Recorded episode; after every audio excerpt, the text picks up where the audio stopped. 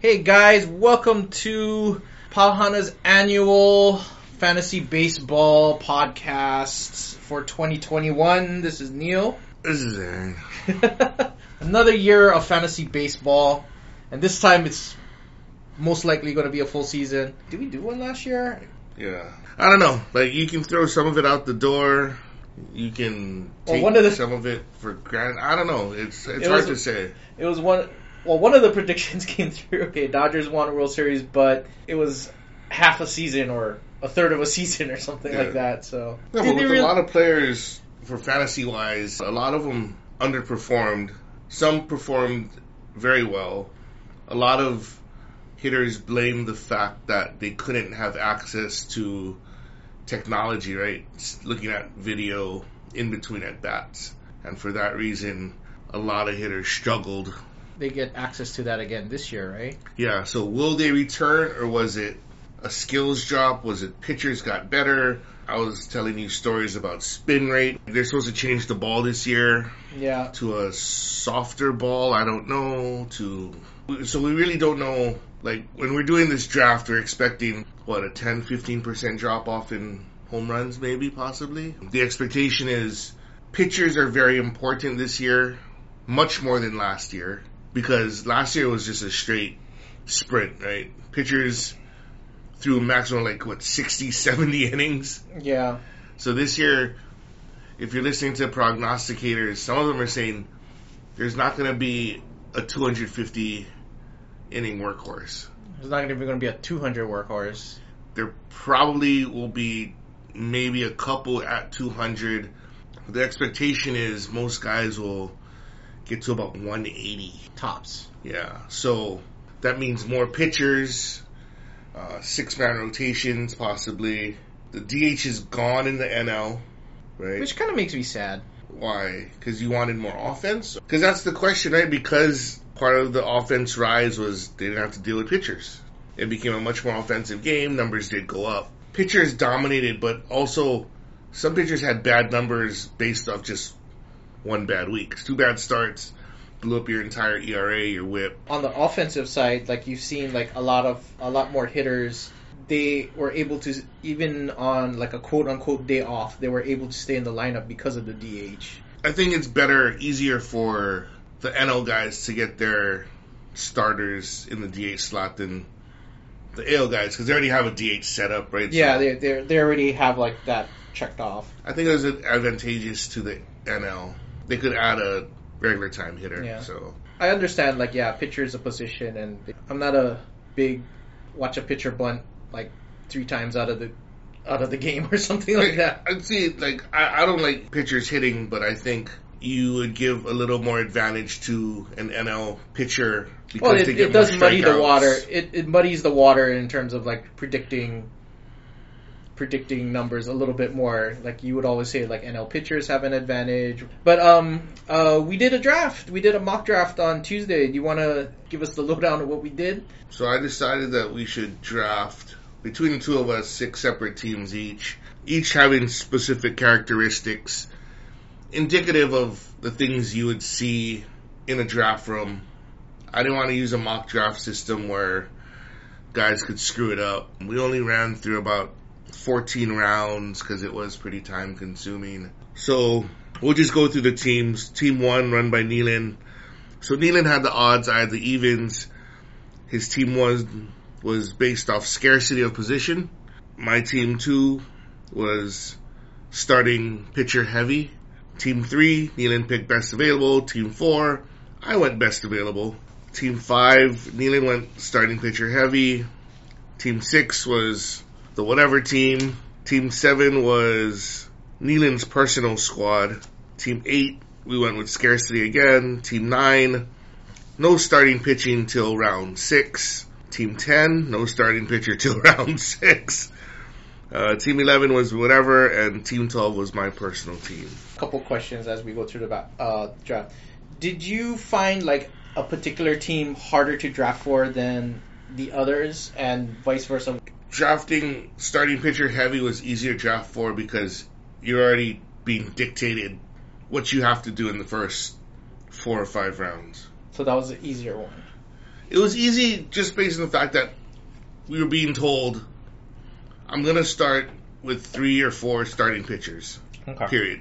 I guess what would be interesting is more like the the scarcity teams. That's a fluid situation. You know, what may start off as scarce becomes less so, you know, down the draft or whatever. Mm-hmm. So I think that one was a lot more subjective than other like other teams.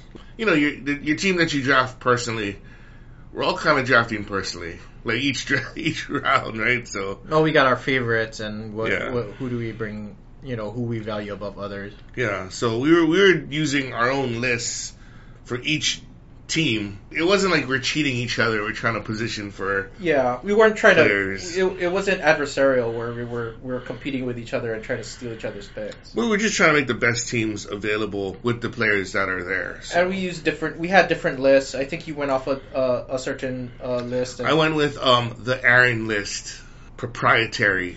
I went off the Fantasy Pros uh, the Fantasy Pros site. Uh, in But terms of- Fantasy Pros is an amalgamation of Yeah. multiple hundreds of sites, right? So, Yeah. But that can change real quick, right? Because this is still we're about what three weeks out, two weeks now. two and a half weeks out. So Opening day is two weeks. the Fantasy Pros numbers will Well, fluctuate. yeah, it'll fluctuate. Yeah, based on like the adjustment of people's lists and etc. etc. Yeah, well, in actual drafts, right? Yeah. As as people start doing more and more drafts, then Yeah. It does change. So It was. Uh, I would say for me, the man, the team that was hard to pick. It was hard to pick the no starting pitcher until sixth round. Partially because the first five rounds pretty easy because you know you're just going, you're looking for just the most valuable hitter out there, Mhm. offensive hitter out there, and then you picked it. But what made it hard is that now you put yourself in a huge friggin' hole because you haven't had a starting pitcher in the first six rounds, yeah, and then that kind of that kind of hamstrung you a lot. Is like basically now you just kind of reverse course, and now like you gotta have to pick. You're probably your next three or four picks, or even five picks, have to be pitcher, pitcher, pitcher, pitcher, pitcher, in order to catch up, right? It was hard, but you also get your choice of offense, and it's always nice to build up. Looking at your, your six teams that you picked, like which one do you like the best right now? I like my starting pitch heavy team. I have five starting pitches already. Best available team. Unfortunately, Carlos Carrasco's out for six to eight weeks, so that hurts. My whatever team. Offensively good, pitching wise, not so good. Scarcity team. I like my scarcity team pretty good. No starting pitcher one. Kevin Gausman's gross.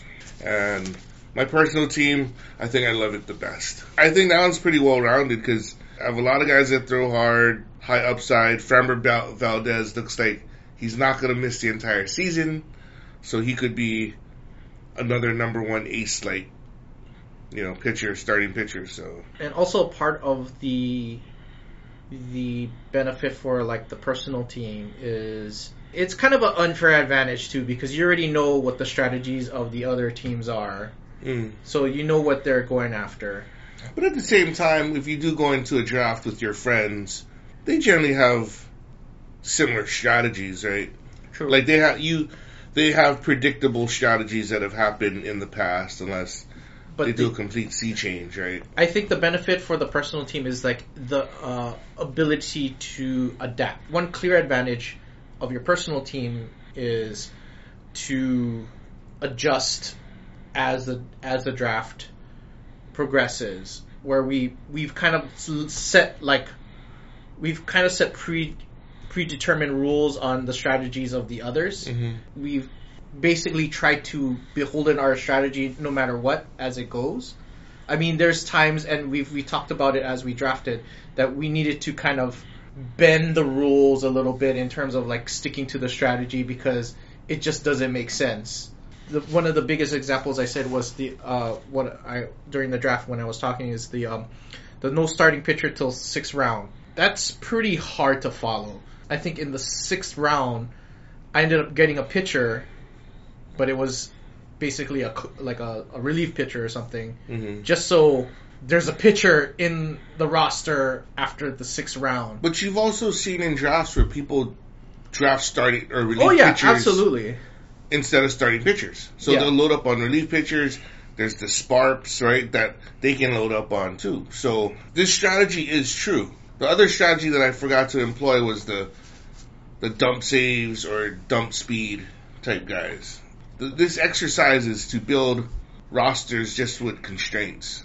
Mhm. It also doesn't hurt, like for me with my personal team that I was drafting 12. You were drafting 7, so you had to remain pretty fluid with Yeah. your personal one. But for me, drafting at 12 is pretty nice because you you see what's available, you can dictate, or you have to bend to whatever's going on. So going through this exercise, I do see that there is a validity towards the um, starting pitchers being extra valuable yeah, because looking at the pitching the pitcher heavy team, yes, I I I went like basically the, my four out of my first five picks were starting pitchers.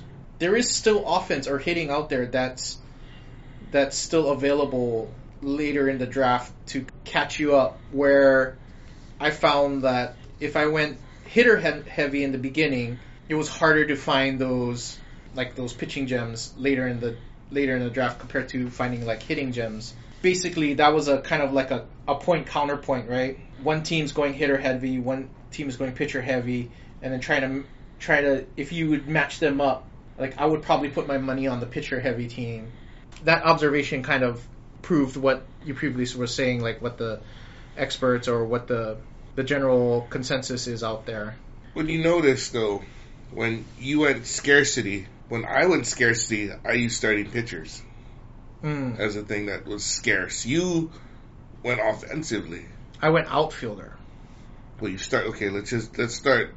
Well, I went yeah position scarcity. So like, yeah, my uh, I didn't get to my starting pitcher until like the fourth round. So yeah, my first three picks were hitters, but it was outfield, first base. It was outfield, third base, first base. In retrospect, I'm thinking like maybe the third base pick was a little too high. Like pretty much most of the teams have a third baseman already. There's still a, a decent amount of good third basemen out there. At that point, maybe actually thought about going uh, starting pitcher at that point. I mean, you were surprised when you when I said outfield as a as a position scarcity, but you looked like after what three rounds, like the cliff kind of dropped off a bit for outfielders, right? It it does in terms of like five category studs or four category studs. Yeah, you could still build an outfield piecemeal. Like certain teams, I mean, we, we should just start going through the draft because one team has no outfielders, but you still need to field an outfield. So there are players available that maybe they're speed guys, maybe they're what you call guys, but Well, that'll be more like category, like category specialist then. So anything interesting with round one? Acuña, Cole, Betts, Tatis, DeGrom, Trout, Soto, Yelich, Trea Turner, Jose Ramirez, Freddie Freeman, Trevor Story. What was surprising how late Soto and Trout went. Part of that reason is the fact that they were starting pitcher heavy guys, Yeah. which may or may not actually happen. In points leagues, I think this is very indicative of what would happen.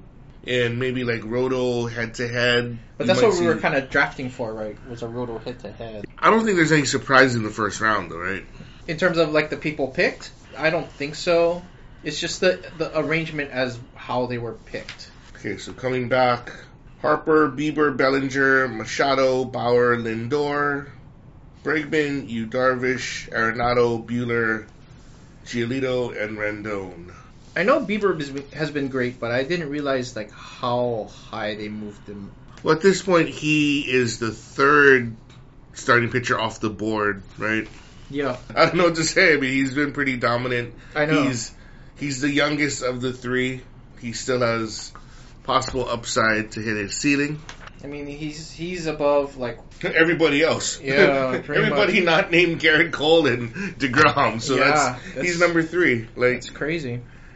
is it crazy? Oh well, I'm I'm just surprised. I mean, like I know like his numbers have been have been great, but I mean, is it that Cy Young worthy? Uninjured, young, upside is still there. Hard to dis- discount it. The other caveat is that it's not a good team that he's playing on anymore. That could be an issue. Defense is going to be an issue. He might give up unnecessary runs from this point on. Yeah, well, there ain't going to be wins either. Wins will probably be kind of few and far between. You can never chase wins, though, right? No, you can. I don't. No, not so much. I mean, it's it, it basically went. You have your Harper pick. Well, but like you said, if outfield is Yeah. that hard to find, you're going to have to get a great outfielder up front. So Yeah, I mean, there's like looking at the the the list and stuff. That I don't I don't see too many too many falling out of order.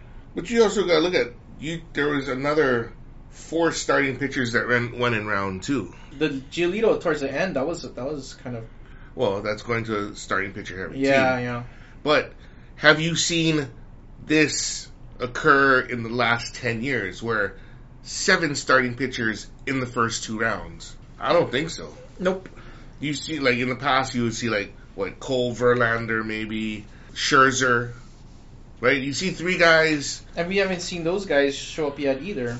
Yeah, but you would only see like maybe a maximum of four guys in the first two rounds. This it's essentially doubled, which is an interesting trend. And I'm wondering if it's is it more is it more because of the volatility of pitching?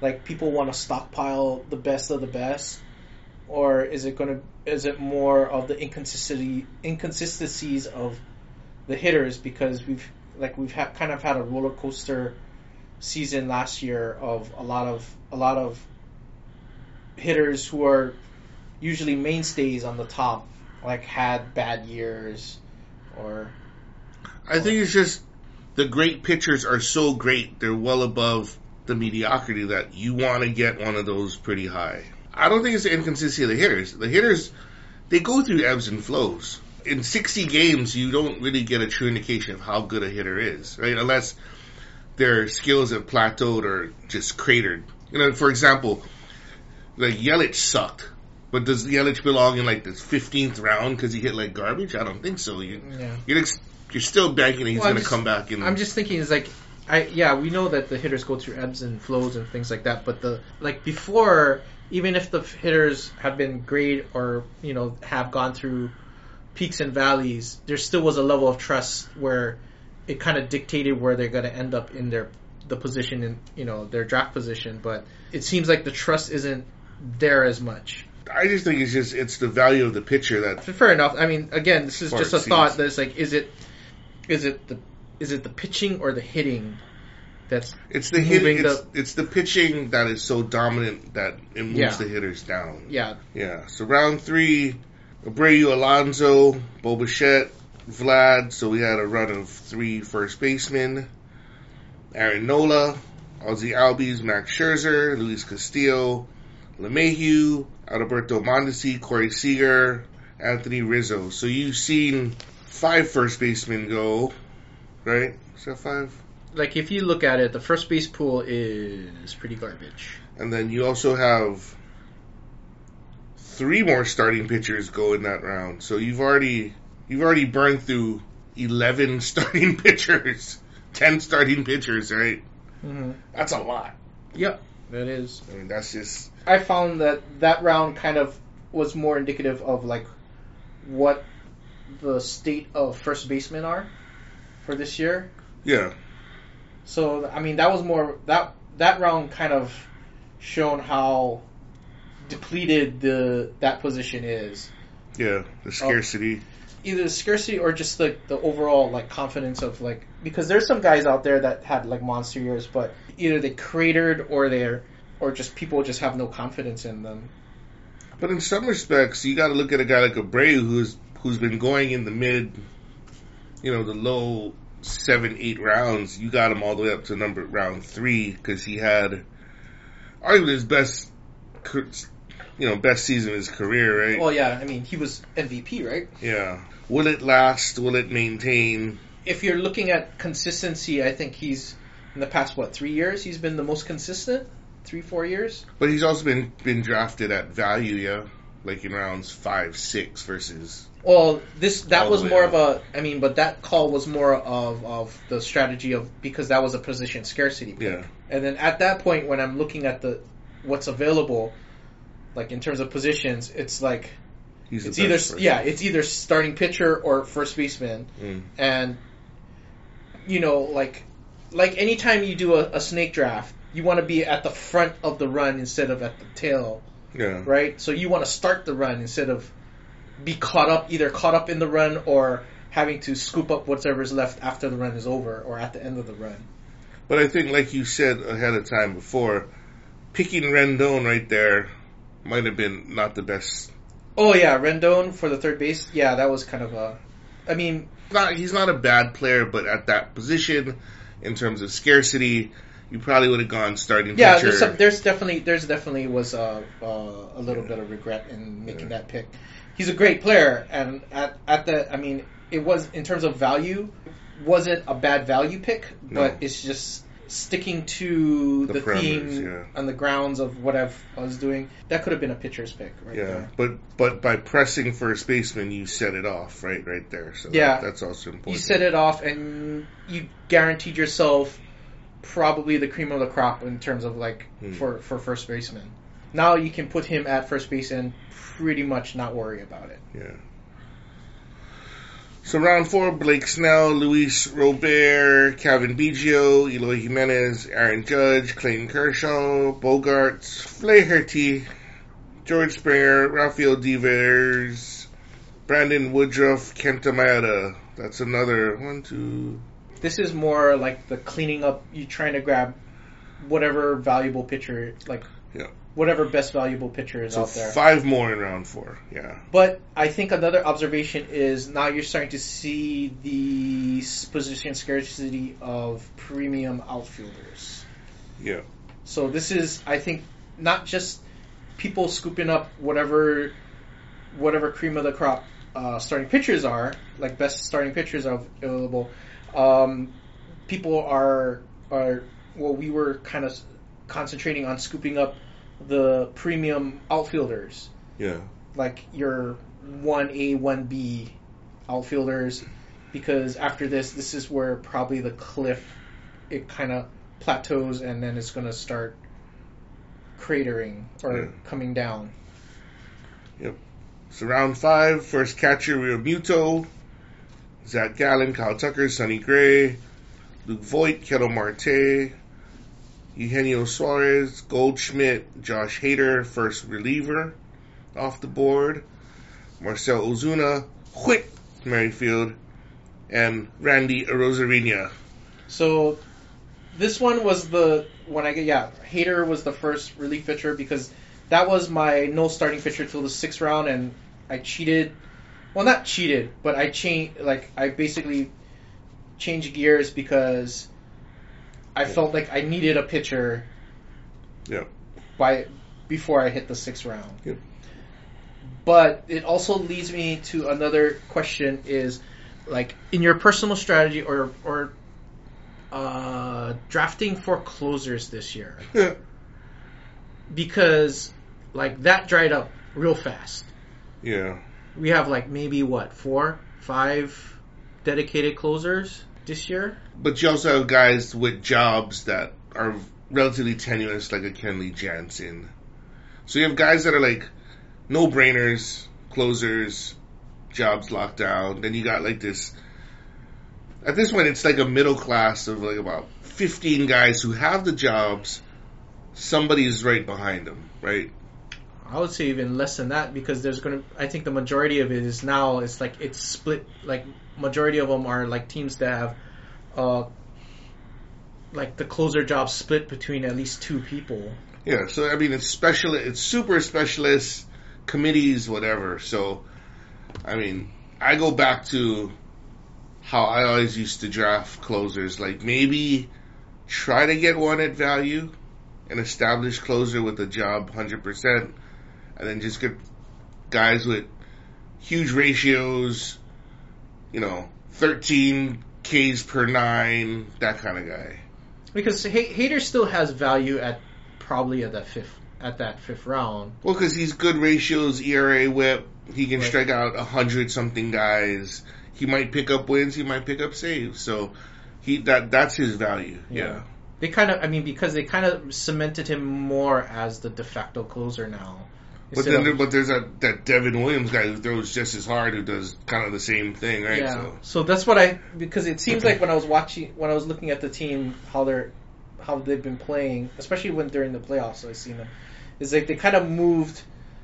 They kind of there was a basically a change in the guard where Hader became like more the closer, and then Williams kind of inherited Hader's previous position as like the the stopper in the middle of you Mm. know like basically in the middle, the shutdown middle relief guy. yeah, So, like, I thought, like, in terms of, like, saves and stuff like that, he might be in for, like, a career high in saves this year because they're going to kind of relegate him, especially, like, now they're more concerned about his wear and tear, so they're only going to keep him for just a one, they're only let him pitch for one inning kind of thing, Hmm. and then that's it.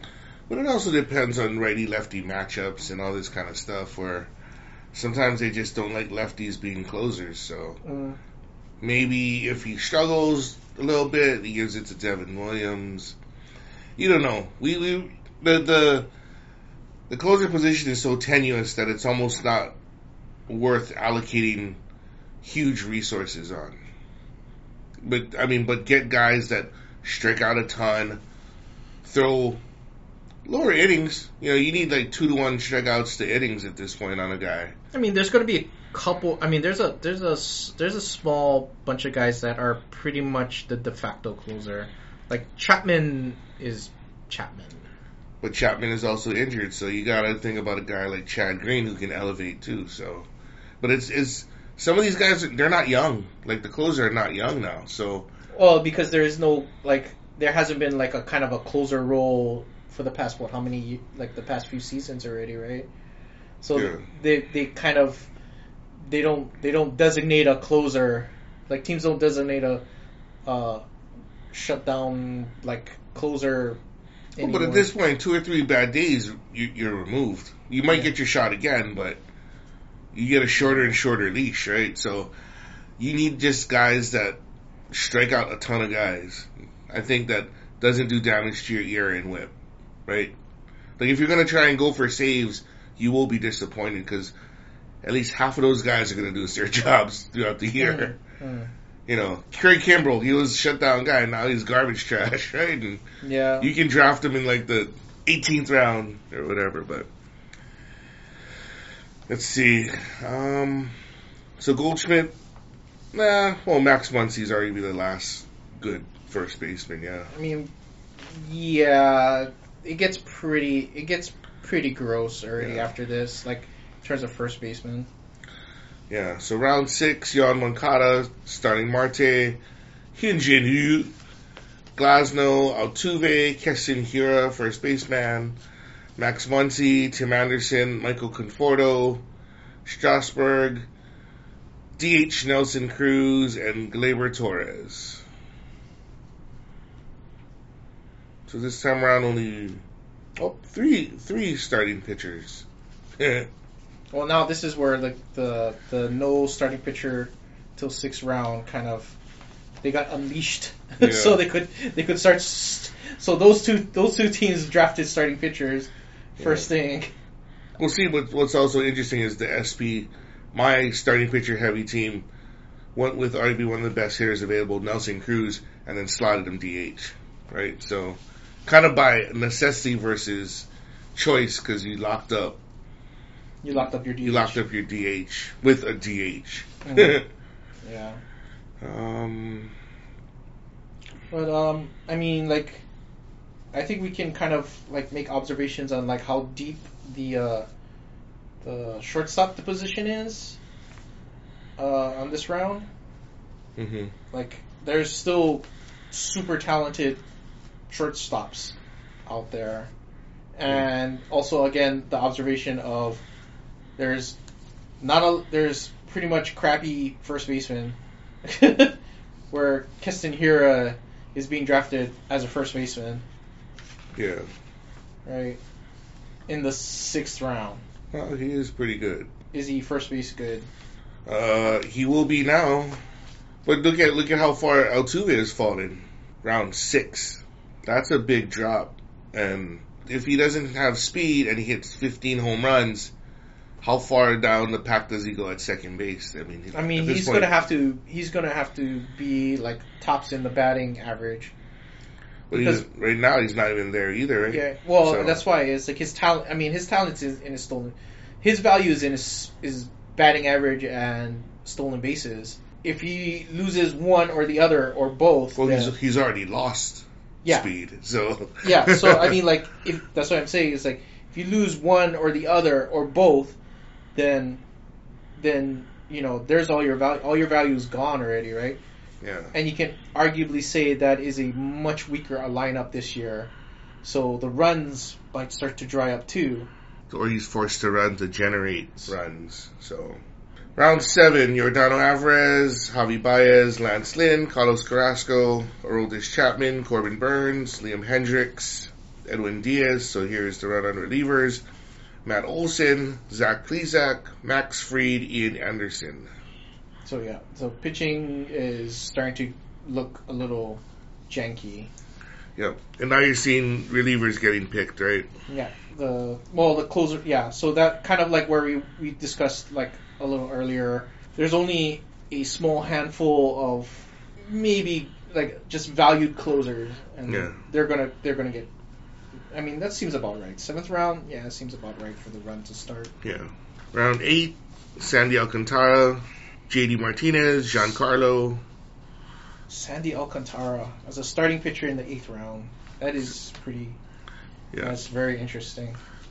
because he throws really hard and he's awesome. Zach Greinke, Kris Bryant, Brandon Lowe, Austin Meadows, Charlie Blackmon, Brad Hand, Nick Castellanos, Patrick Corbin, and Jose Berrios. So now you're getting like the three, four starters coming off the board. The outfield's starting to thin out.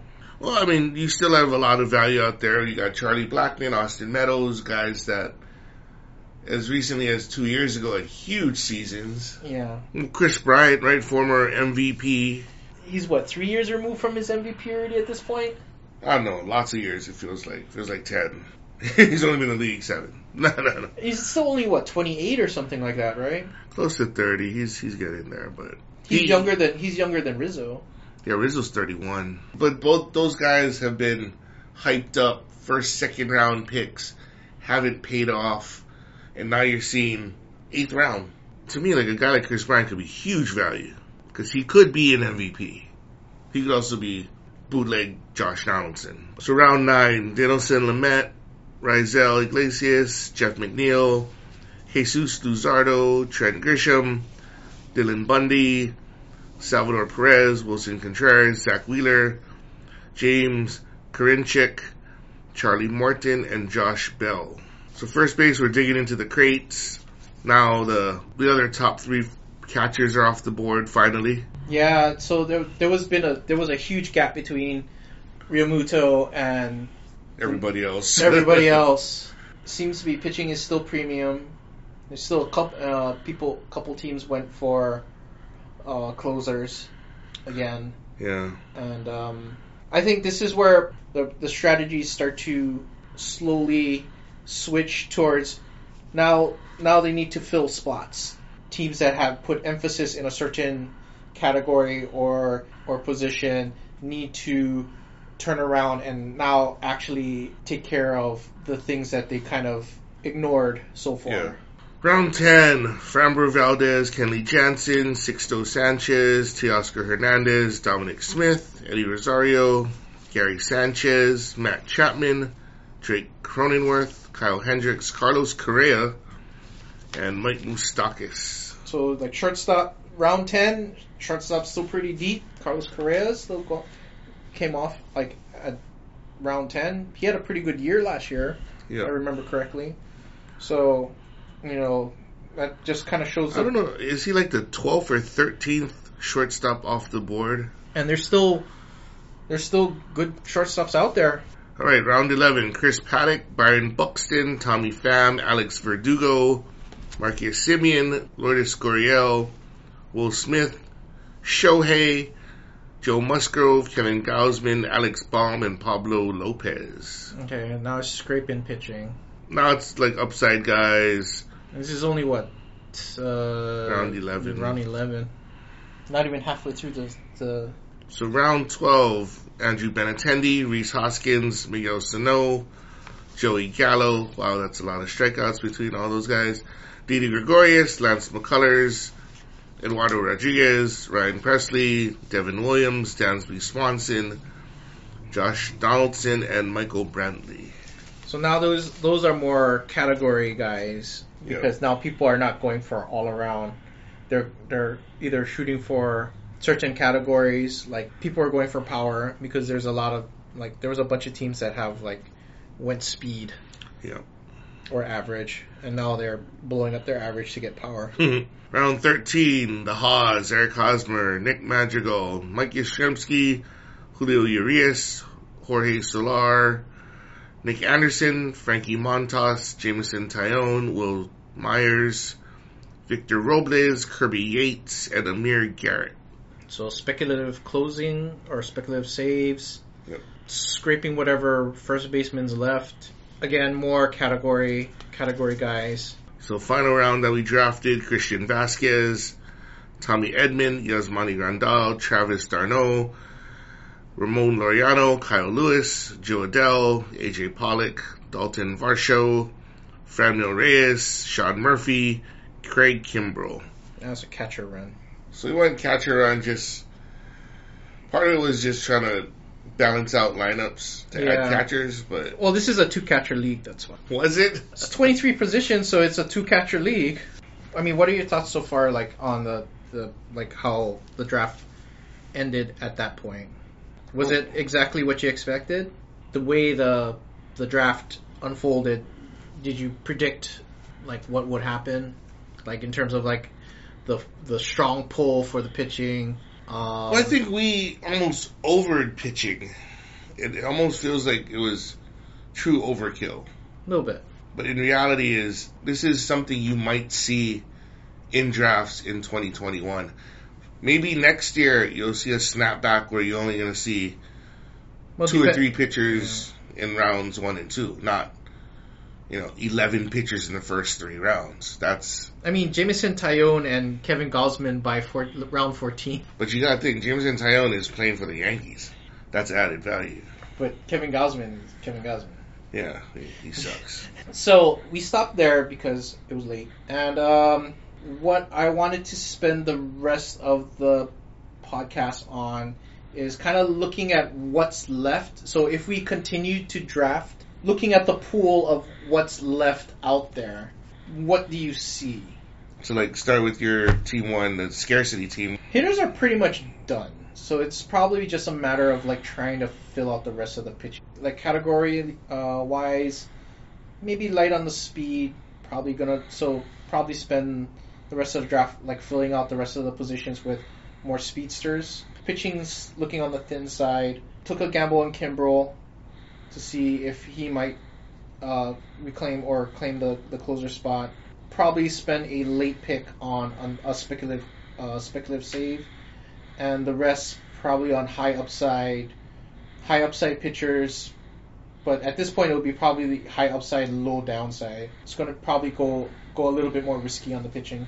Like I'm looking at what's still out there. Guys like I'm seeing like David Price, Mike Soroka, Corey Kluber. Those are all guys that have like they have some risk tied to them, but they also could. Uh, A lot of those guys are coming back from injuries. You can say Syndergaard, Severino, Yep.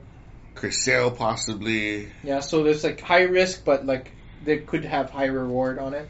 But at this point, it's like what this is two. This is the last third of the draft. This is where you're gonna start kind of swinging for the fences, right? Yeah, so would you want these older guys or would you want younger guys upside wise? Well, I mean, like the younger guys kind of got scooped earlier, so you don't really have much of a choice. Young hotness is always gonna take more. Like, But you try to get one attention. burner from this for this team for sure too, right? well, if there is, if it falls, if if it falls to you, Oh, but you need to find one, right? This is this team doesn't have speed except for this team, probably spend the rest of the draft for like filling out the rest of the positions with like speedsters. hmm. So like, yeah, just looking for anybody who has like speed. Okay, let's look at team two then. They need outfield. They could use some speed, but they got a guy like Buxton. Oh, Madrigal's got some speed. They actually need like power. They got a pretty good pitching staff, so the pitching staff just guys to enhance the ratios, if anything. Yeah, at that point, I'd I'd, I'd go for guys like David Dahl. Mm. You know, post type sleepers in good positions. I think he's in Texas. Got like maybe like Clint Frazier if he ever gets a job, No, they'll always he'll always get a job because that outfield is and even a guy like Mitch Haniger who lost all of last year and stuff. I mean, when he was in there, he was super productive, and if he's at the top of the Mariners lineup, that's pretty big too. So I think finding outfielders to fill out your back end, that's very doable. it's doable. It's just a matter of like what you're trying to what you're trying to hunt for, yeah. Okay, so team three, So this one definitely needs needs some baseman. help. Well, it needs a first baseman. It's basically needs first baseman and pitching at this point. We missed the run on the catchers, so we'll just scrape a catcher at the end. Buehler Strasburg is a good one-two combo. It's missing that third, that third shutdown. Oh, Lance Lynn and Kyle Hendricks are innings eaters that don't Yeah. do don't hurt your ratios. What would be the first baseman you'd be looking for? I think everybody else has first baseman, right? I mean, Carlos Santana is a good, is always a good fallback. I mean, even even if he's in, um, even if he's in Kansas City now, if you want to go speculative, you can go Jesus Aguilar in Miami. Some big power upside. If you really want to like take a fucking gamble, you can go Joey Votto or Miguel Cabrera, but I wouldn't. I mean, you you could try to. I mean, literally, you could try to give it a shot to see if they have any left in the tank, but I would save that for like the very end. Or you can actually, um, or if you want to go safe, like probably pretty safe. Again, it will be Carlos Santana and then and uh, Yuli Gurriel for Houston. Yeah, Gurriel is older, but he seems to be consistent enough, and he'll he'll get his he'll get his at bats. All right, team four. I need speed. I need lots and lots of speed. I'll be just trying to get burners. Every every every place I get a burner, I'd fit them in there. I like my relievers on this one. Carrasco will get hurt, so I'll need to get more starting pitchers. I don't know. I might I might even go Sparps on these guys, just just to keep my ratios down. This team is huge upside. If Vlad can take it to that next level, this team is very solid. Let's see, team five. Team five, I think, is just pretty much just going for whatever offense you can get. Uh, speed is good. You got Pollock, Grisham, Blackmon. They all can steal bases. Anderson's a burner. Semien, like all of them can, like each of them can steal at least fifteen plus. Uh, pitching is done. I mean, like that's pretty much all you like. You can take speculative picks already at this point Mm. for those. So you're just looking for best bang for your buck for offense. Maybe try not to wait at the very very end for catching. Like you might all go a little bit more aggressive on the catching if Hmm. there is a good catcher out there. You could probably try try try for Mitch Garver, a Mitch Garver or something like that who had a a good season, not last season but the season before. Mm. Like he seems really good. You could try to see if there's anything left in the tank on Buster Posey way late in the in the draft. You see like a lot of uh, teams that we've been talking is like looking for speed. This team doesn't really need to look for speed at this point. They just gotta look for offense, Well, it's a compiler team of speed. Yeah, they're not. Yeah. which is fine. That's fine because I mean like when if you have if you actually have like four players or five base four or five base stealers on a team, Mm. that's that's good. That's okay. Well, you're not trying to overkill in any Yeah. category. You just want to. Well- you want to beat teams. You don't yeah, want to I mean, you're teams. and you're if you're looking at this as like, if you if there's a deficiency, yeah, power is kind of, it's a power is there. Uh, it's you still got a little bit of power. Soler, Chapman, Voit, but you know you could you could you probably need like those RBI guys and to Yeah. fill out those spots. But I mean, like this team is pretty much like this team. This team is pretty much cruise control at this point. You're just gonna grab whatever the best available offense guy you can. Maybe, maybe like, and you can go super speculative for your pitching because you have such a good core. So I don't know. I would say you'd be relatively conservative. Like you don't want to screw up your pitching. This would be a team that you can go. Yeah, we'll go Syndergaard. You know, we'll pick up a Syndergaard Yeah. in the late because why not? Well, I mean, you know that if he comes back, he has to be healthy. If he doesn't come back, then he's just Yeah. dead weight. So, huh? Team six. I'm looking at team six. I like that offense. I hate that pitching. This this team has to load up on pitching. Like how how would you load up on that? I mean, whatever is best available. You're gonna probably just go for guys on. You're gonna have to go for innings eaters on winning teams, man. So you're not gonna you're you're not gonna go risky.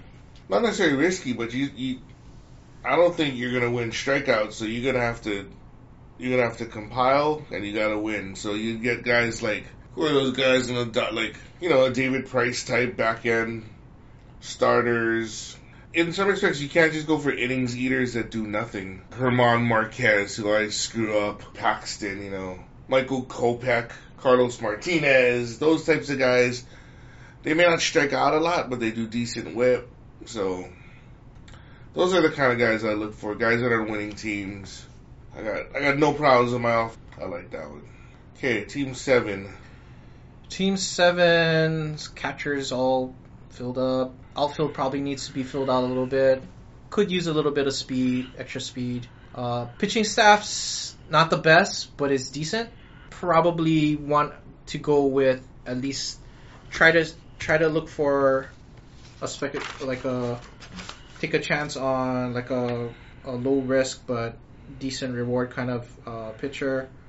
This would be something like maybe you would I would pick like a Corey Kluber or Mm. uh, like a try a Corey try to shoot for a Corey Kluber and uh, or James Paxton like those reclamation guys like we're coming off uh, who are coming off injury but could uh, have like some upside to it.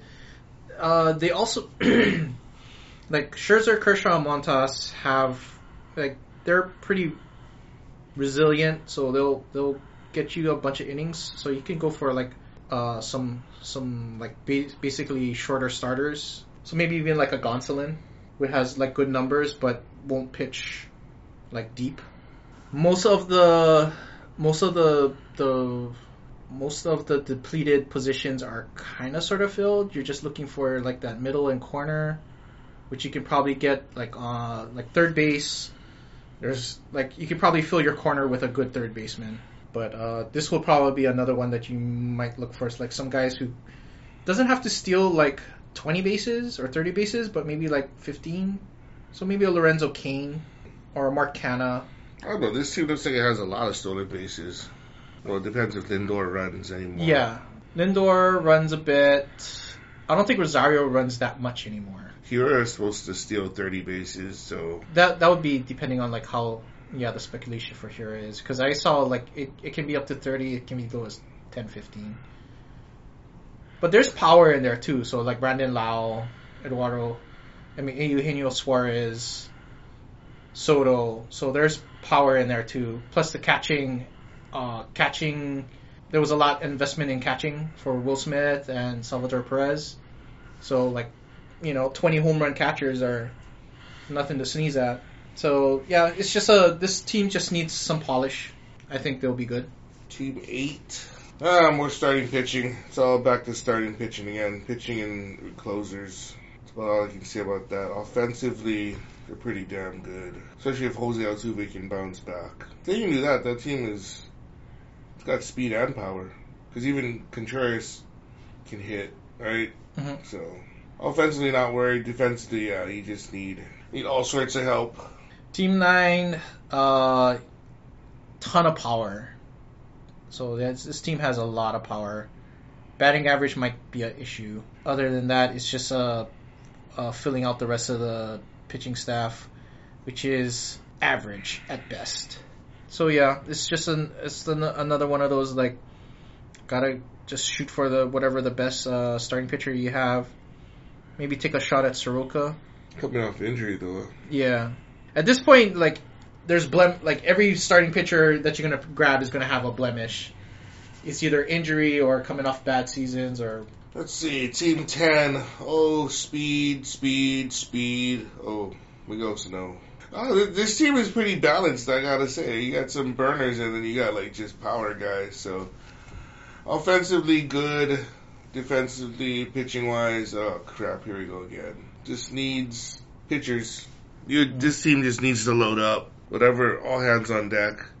Offensively, it has no first baseman, but I mean, essentially you could put Miguel Sano at first base, right? Mm. Ah, they're fine. They're offensively, not an issue. It's just defense again. See, Team 11. This team actually looks pretty good. Uh, I am okay with a Bieber, Free, Morton, uh, one, two, three punch. They already have uh, two closers with Jansen and Yates. A lot of speed. Uh, you got Merrifield, Robert, uh, Marte. So, I mean, speed wise, you're okay. Edman steals a little bit. Power, Freeman, Hoskins, maybe a little bit, needs a little bit more thunder. Like, you probably want to look more for middle of the order hitters. Uh, pitchers, you can, I think you're okay with just going middle of the pack pitcher, just looking for middle of the pack, safer pitchers. Like, safer picks. Well, I, I think you get the high strikeout guys right on this one because you already have your closers in place. So. Yeah, so I mean, like I think like Pineda. Pineda is a high strikeout guy, not super. I mean, not super high upside, but I don't think he'll kill you.